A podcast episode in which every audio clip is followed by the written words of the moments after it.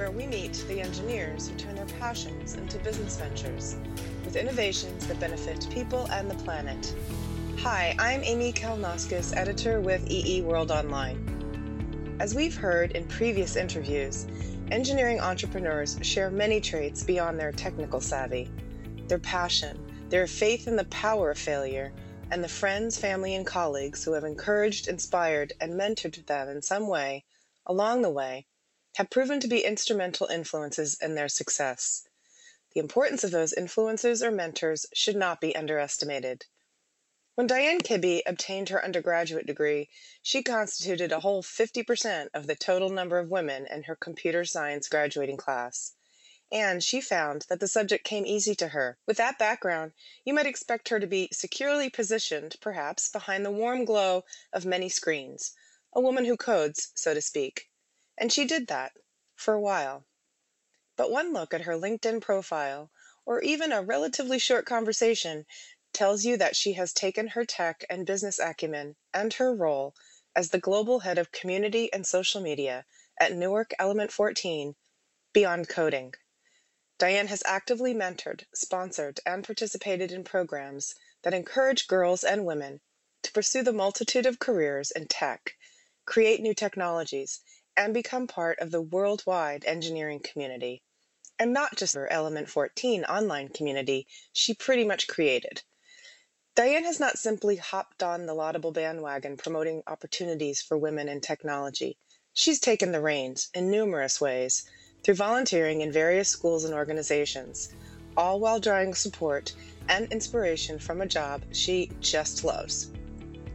Let's discover how early exposure to technology and the mentors along the way who encouraged her brought Diane to a place where she can help engineers from the start, an early start, and onward, maybe even to entrepreneurship.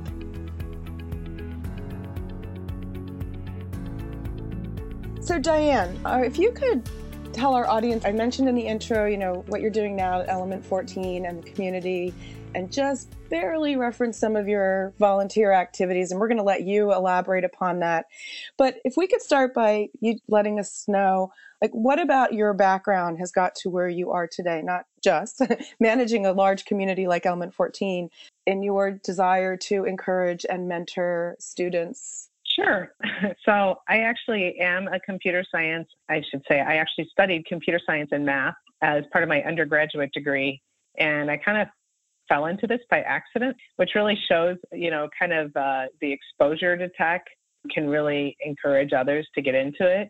I started out in college kind of with an undeclared major with thoughts of going into meteorology which is a tough major to get. So they said, why don't you get your undergrad in computer science or math? So I took a, you know, the standard computer science classes, and I couldn't believe how naturally it came to me. I remember, you know, when you're when you're early on in college, you say, "Oh, this this is great. This is easy. I think I'll get a major in this because it's easy." And honestly, computer science came really easy to me, which I also knew, wow, that's great, right? And I and I actually, if I think back, even came from a pretty small town in southern Illinois, and they actually had given us Apple computers to use in high school, which at that time was kind of unheard of. And I look back and I'm pretty impressed that they did this.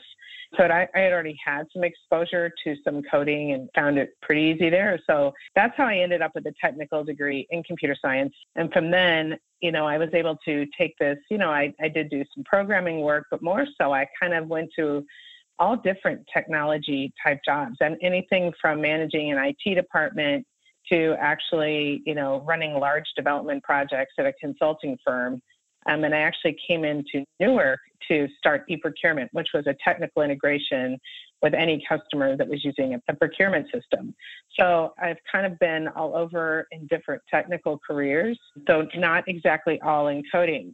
I think how I ended up in it is what really makes me want to encourage other young women or you know girls to get in because if you're not exposed to it you wouldn't see how it comes to you and, and what makes sense and you know what career you would want to pursue in this area. I do think exposure early is really really important and that that's definitely what got me into the career. Yeah i i have to agree. So i'm just curious then as you were going through these different iterations of your technical career and exposure to all these different areas, was there any like one or two things that stood out as far as like that were especially challenging? I mean, I think I read that you were one of two women in that computer science undergrad degree. Were there yes. you, is there anything that kind of stood out that you think maybe some people will relate to? Yeah, I think um, especially early in my career, what I did take note of that. I remember calling my parents and saying, "Oh my gosh, there are no women in my classes." but I found that because I actually also enjoyed socializing and um, getting to know people, that I realized you didn't have to be like that. You didn't have to sit in your corner and code and not talk to people, which was kind of the stigma attached to development in those days. You know, I went to work right away for a software company that it was an IBM software company, software that ran on IBM mainframes. And I will say again, there were very few women there. But what I found is I was actually able to move up quite quickly because I had so social skills. I mean, I was able to um, make sense of all the technology and the logic and how we were developing things, but also I feel like just the common sense and understanding how to manage things and how to get things done, you know, also helped. I mean, I I did move out of the day to day coding pretty early on and actually went on to run more technology projects. Okay, so with that background in mind, maybe you, maybe we could start talking a little bit about the volunteer work that you're doing at the Disney Magnet School. That's part of the Chicago Public Schools, and why? Sure. I remember early in my job being asked to speak to different groups of girls in high school. We used to do a lot of networking. Uh, Newark did with various high schools. And I remember even talking to them back then about going into the tech field and how I just saw so many careers that were available and so many options once you had a technical background. So I was interested in it very early on. And then when it started taking off as like this big initiative and things like Girls Who Code were developed, you know, I kind of went, well, here, this is my passion. I mean, now there's like this outlet to get out and encourage girls to get into this. So I actually did a little research and I love Girls Who Code, but I wanted to do something that wasn't just about coding, that covered technology in general. So I found an organization called TechGirlz, and I'll give them a, a little plug because I think they're awesome and they talk about tech as a much broader thing. Mm. Um, and they have this curriculum that makes it very easy to take out to schools and it's all kinds of different technologies. It's anything from podcasting, creating an infographic, hmm. you know, learning to code on Raspberry Pi to actually things like building robots as well. But it kind of just exposes them to all of these different things and how technology is used in all these different careers. So I actually did start a TechGirlz at Disney Magnet 2, and it was for sixth, seventh, and eighth graders, um, along with another mom at our school and went through a series of different workshops. We let them vote on the workshops they wanted to work on. It was it was great. I mean, every two classes you would expose them to something else like software that they could create the infographic or like I said, the software to create the podcast. For those of us who weren't quite sure, insert me here, what a magnet school is, it uses a variety of academic themes to attract students from different racial, ethnic, and socioeconomic backgrounds. These themes include STEM, language immersion, business and communications, careers in technology, and visual and performing arts. There are approximately 4,340 elementary and secondary magnet schools serving nearly 3.5 million students in the U.S. The first magnet schools were modeled after the Bronx School of Science, the Boston Latin School, Chicago's Lane Tech, and San Francisco's Lowell High School. The Disney 2 Magnet School Diane speaks of came about thanks to the success of the Walt Disney Magnet School, which opened in the 1970s. The Chicago-based school offers a unique and challenging curriculum that integrates art and technology through personalized and project-based learning. Their vision to develop students who are respectful, inclusive, and driven through a supportive environment involving students, families, and staff to create a community that contributes to society. This vision is transformed in part into reality by partnerships with organizations, educational institutions, and businesses. And then when I brought in microbits, which are something that we manufacture and sell, that just really took off. And I would say that's really what allows me to really help with this is because we sell and manufacture all of these products that are being used to expose children and kids and middle schoolers to technology, things like the Raspberry Pi and the microbit. It really supports what I'm doing. I mean, they've they've been able to give me product donations that I can use in these classes. So I'm also working with a couple of schools, just kind of networking with people to see how we can get um, these products included in their coding curriculum because you could just see the difference between showing something to them on a PowerPoint versus letting them actually use a microbit and code and actually see what they're doing right away come to life. And I'd actually like to try and start up a few other, so that's the school that my um, daughters have gone to, but I would actually like to kind of further this within Chicago and see what other tech girls groups we could start up because there's very few of them in Chicago right now. They're mainly on the East Coast, and so I'd like to help them expand it uh, to the Midwest. They, that's a that's a big effort and a worthwhile effort. So yeah, I think it is scalable. Just need the people to get out there and and make it happen.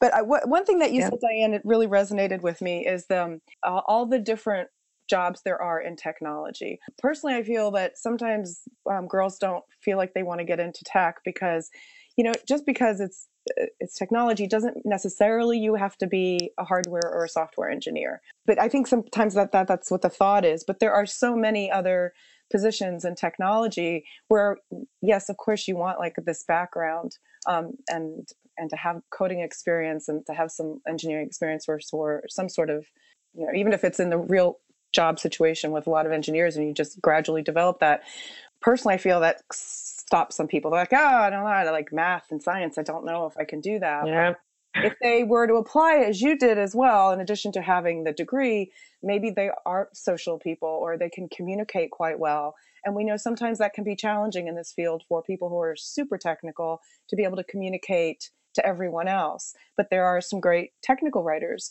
or there's people in technical sales. So I feel like that's something that needs to be defined a little bit more because I think it's just women, especially girls, get anxious sometimes because they're told they're not the math and science people. So I'm, yeah. also, I'm also wondering, like, uh, that's how, why I feel sometimes that women or girls don't get into tech, and I'm just curious why what you think keeps them from getting into the industry. You know, let alone starting their own company or being an entrepreneur themselves in the industry. What do you feel kind of holds holds them back? And I mean, is it mentorship? Is it as I said, they're just the fear of science and math, and that the only role they can have is to build the next processor. What do you think? Well, I think you what you mentioned early on. A lot of it is the stereotype of tech, right? So there's two things there. I love that the geek culture has become cool, right? It's almost like if you look at the Big Bang Theory, mm-hmm. like the stereotype about being in tech has become cool again. And I, I think that is awesome. At the same time, though, I wonder, like, still kind of prolonging that mood or, you know, the opinion that science and stuff is really geeky. And I often see computer science and things like that marketed towards kids um, with robots and video games. Um, and I think we have to be really careful about this. I can honestly say, as much as I love tech, I have never enjoyed video games. And typically, these can be things that boys may be more interested in. I don't want to insult the female gamers out there because I, I know many, but I think it's often it's it's still very stereotyped. And I think we need to really make sure that when we talk about tech, we're talking about how far reaching it can be and the things that you can do with your career. You know, tech is in everything, and the fact that you understand how technology works, how things are developed, developed. I mean, you know, those are careers in data analysis, business operations, like you said, technical sales. Um, after I finished my programming, I actually went to work for a software company training end users how to use our software. So I was actually a teacher, which is what I really aspired to when I was much younger.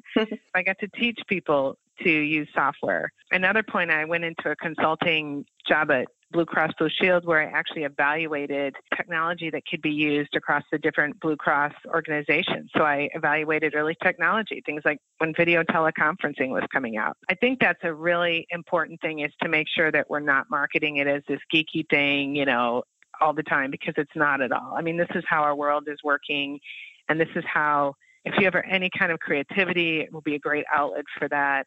And then I also do think mentorship is really important, right? When there's few women leaders or, you know, few women in the field, it's hard to see yourself in that role when you don't see any women in that role.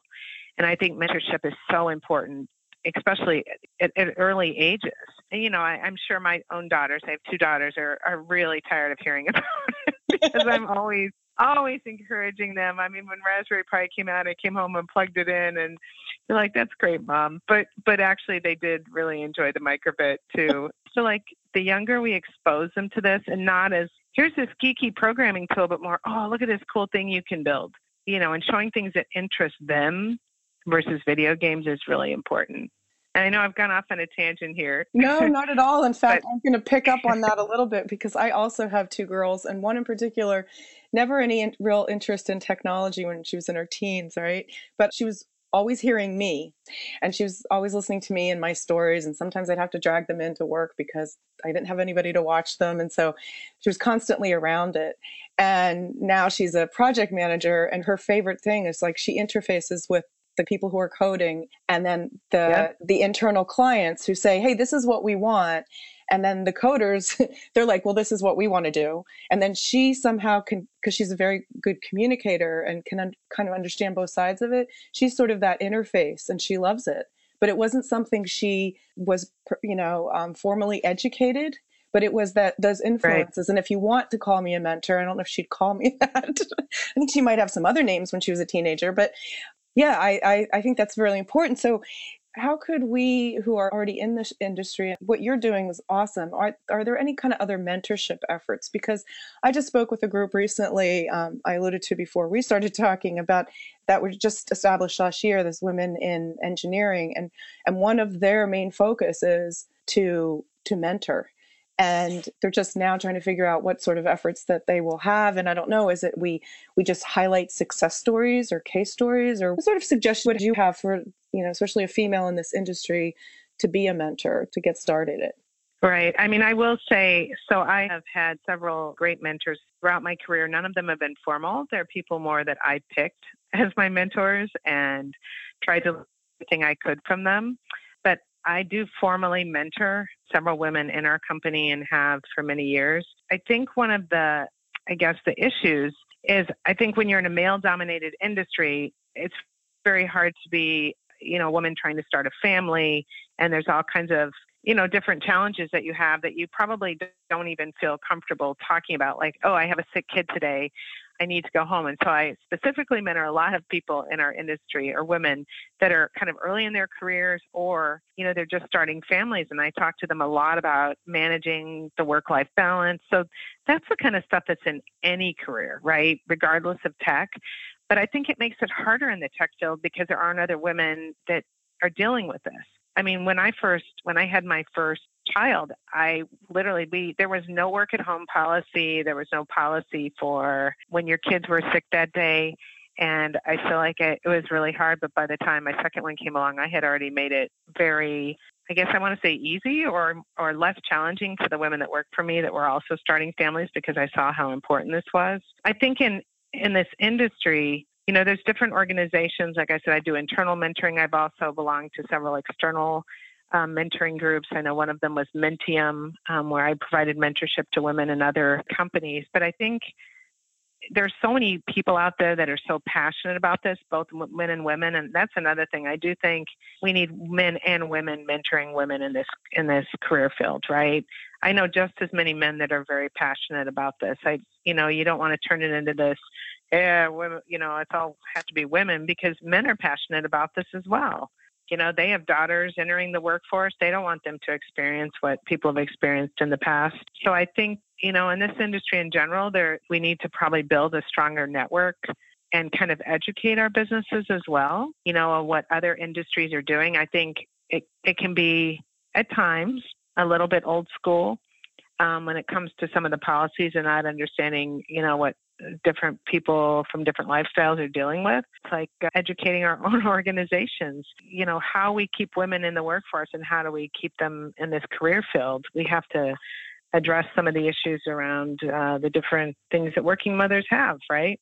Yes, uh, and I, I had very similar experiences, and I I also would like to underscore the fact that I know a lot of men who are very passionate about it. Mo- most of my mentors were were men in the industry, but they were they were profoundly um, inspirational to me. The one who was most profoundly inspirational was my dad, who was an EE. But but throughout my career, I've had that experience, and I, you know would would love to figure out ways to make that more part of other women's experiences. And I do think that we need a culture change. And i don't know if it's just you know maybe more companies should be establishing formal mentorship programs. I'm not sure if what if they have those in other industries. And i know like on an ad hoc basis there's there's men- mentorship programs in our industry but it would be great to see that as like just it's something that always is. We'll we will always have this. And it's like you know having right. male and female mentors. And again to expose the the folks that are coming into the workforce that there are so many jobs that you could have. And and quite a few of them the, the men that are in, even in the higher positions rely very heavily on these women who are in these roles that aren't necessarily the deepest technical world but they've got a really good technology background either from interest or they're like i said they're great communicators which is critical. I'm wondering especially um, at, at Newark Element 14, if you feel uh, comfortable elaborating upon it, what what about that organization do you feel is inspirational for especially girls entering entering the field or women in tech? Well, first I'll I'll talk a little bit about because of what what I do. I mean, I think it's very inspirational. I mean, so we have a community, um, an online community of engineers from across the globe, and they're from 48 different countries, and it does include a lot of women engineers. And when we had the, I think, the foresight to actually start this way before communities were even, you know, a popular thing, I think it's given us a ton of, you know, education about how engineers think, what what's of interest to them, how they like to be marketed to. But from my point of view, it's just been I, uh, well, I, I, always talk to everyone in my company and say I, I absolutely love my job, but I'm able to use my technology background plus my, you know, my business background, and I'm dealing with technical people every single day, which I love. I love technical people. You know, I love their passion around it. Engineers are extremely passionate oh, about yeah. what they do. And so I'm surrounded by inspiration every day of what our engineers are developing and new technology they're coming out with and new inventions and when we do a design challenge and they come up with these amazing things that they they design, you know, and then we can share those with everybody. At the same time, I'm able to take this and actually get projects that, that can be used in the classroom. And then I can inform educators about them. You know, and I already mentioned this, but the fact that with so much new tech coming out around getting kids interested in tech, it's just kind of like made this come full circle for me where you know, we actually manufacture and sell the things that I'm using to teach these these tech girls with. So I think in general, I, I think Newark Element 14 been a great place to work for me. I mean, I've I've been there for 20, 20, years in many many different careers. I mean, also running our websites at one point, but but running a community kind of lets me pursue like this passion around getting a whole new generation, whether it's engineers or girls in tech. Right? There's also a lot of really early on engineers that will come onto the community um, we've had students come on and say, I'm looking for my senior level project. What do you guys think about this? And all these experienced engineers will weigh in and, and help them, like jump on it and help them immediately. So I think it's just giving you, it gives everyone a chance to kind of pursue that passion and see the passion of our customers, but also, you know, use it to help others. Yeah, I think a community is an excellent example online of what we could potentially be doing with regards to mentorship and support offline as well. I'm I'm also a big community junkie and I've been following Element 14 for since it started. What I what I notice and all types of communities, and this is very popular in China as well, is exactly what you were talking about. Like someone will come in asking some either for help, you know, like an idea for a project. You know that they're younger or newer engineers, or they're asking some relatively basic questions. And overall, my experience in watching these um, these threads is that you can tell that the more experienced engineer comes in. And what I love is it's because it reminds me of my dad. They don't give them the answer they'll i don't know if this has been your experience as, well but it's like you should look at this then this and make sure and it's like they give them guidance but uh, uh it's funny how they're like, like i'm not going to do your homework and i'm not going to make this decision for you but here's some things that yeah. that could help you. And it is funny how they jump in and they're not even paid for it. It's the to, back to your your comment about engineers are passionate Absolutely. And that's and, and you see that on these in these online communities. So yeah, you have a great job. Uh, and also I noticed, especially with the, you know, the design projects and the contests, just even some of the look and feel of the community. And correct me if I'm wrong, Diane, it's like you are also appealing to that younger audience as well. Because, you know, you, you have the old bulletin board systems, right? The BBSs that were just straight on text and very effective. But I think what your community does as well is you've got these conversations happening, but you've got some related and relevant activity information. And it almost seems like some of the the voice or the look and the feel is to encourage maybe younger people, millennials. Would that be a correct statement? Yes, I mean, and if you look at when we started the community, that was one of our um, reasons was to reach the next generation of engineers right? I mean, a lot of our customers um, were probably well on into their careers, and we wanted to reach people early, you know, earlier on in their careers, those just coming out of universities, those in maybe their first job. And you definitely see that. And I exactly the example you said, the engineers are very like, they're trying to teach them, and these, they're so generous with their knowledge. Um, we also have a number of retired engineers, and they're so generous with their knowledge and helping others and encouraging others. I will just mention as well, or when I saw this trend of these products coming out, we started an area in the community called the STEM Academy. And this is actually for educators that are teaching tech in the classroom to be able to come and talk to other educators about projects they can use in the classroom.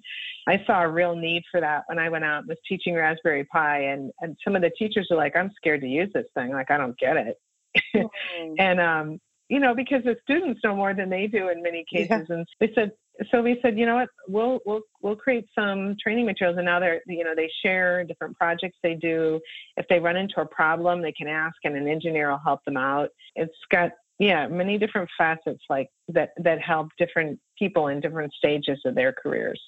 Yeah, that's an excellent idea. How long has the STEM Academy been around? As long as Raspberry Pi has been around. Oh. So I'd have to go back. I, I, yeah. I oh, mean, okay. All right that's what prompted me, some others on our team to launch it. But I mean, it definitely includes tons more than Raspberry Pi these days. It's all kinds of different technology projects. And a lot of our suppliers are offering, you know, different robotics kits that can be used in the classroom. So it's just a way of us, for us to share all of this in one place with different educators. And even, even tech groups, right? Even like those that are teaching, you know, middle schoolers in tech just to, to wrap up here a little bit, you know, feel free to elaborate as well. And I think you referred to it, but I wanted to ask specifically you're putting a lot of time and energy and effort into this, and it sounds like you're getting the support of your organization as well. What would you ultimately like to see as a result of these efforts? Well, on the personal side, obviously, I'd love to see more young women entering tech careers. If you look at the fact that you know the numbers are low, it goes back to to get more women tech careers, we need more women in to study STEM. To get more women to study STEM, you know, we need to expose them to it earlier in their in their lives and create that interest. So ultimately, I would love to see you know more women entering this field and realize that it's not just about coding in a dark room that it's it gives you so many inroads to so many different things and different careers. And that's the thing that i'm very passionate about and i'd like to see from these efforts. Me too. And since this is the ee entrepreneurs podcast i did want to just get your opinion on. Hopefully as a result of these efforts we actually also see more women starting companies as well. Do you think they have a uh, particularly more difficult time to do that? I mean after they've gotten their experience and they've had some mentorship and they they want to start a company do you think there's there are additional issues that they have to overcome at that point? Or is it pretty much a level playing field and it's just how good is your product? How good how good do you implement it and get it into the market I would love to think that it's equal footing. And I would love to think that if someone's got a great viable product, that they have the absolute same chance as anyone else. But I do think the tech industry has a ways to go. I mean, you can just pick up any, read any news site and know that there are different challenges starting up a new business in this field and getting the capital funding without going into all the news stories right, I do think that there are definite cha- challenges of any women starting a new tech company. But it's absolutely, I guess I look at that too. You know, I can go into this again, like the whole mentorship thing, like having more women in the field that they can go to, that they have an interesting tech idea. I mean, I think if the growth can continue, then it, it won't be the issue, right? There'll be other women, there'll be women providing the the investment dollars that they need to get started. Yeah, I think I think we're not quite there yet.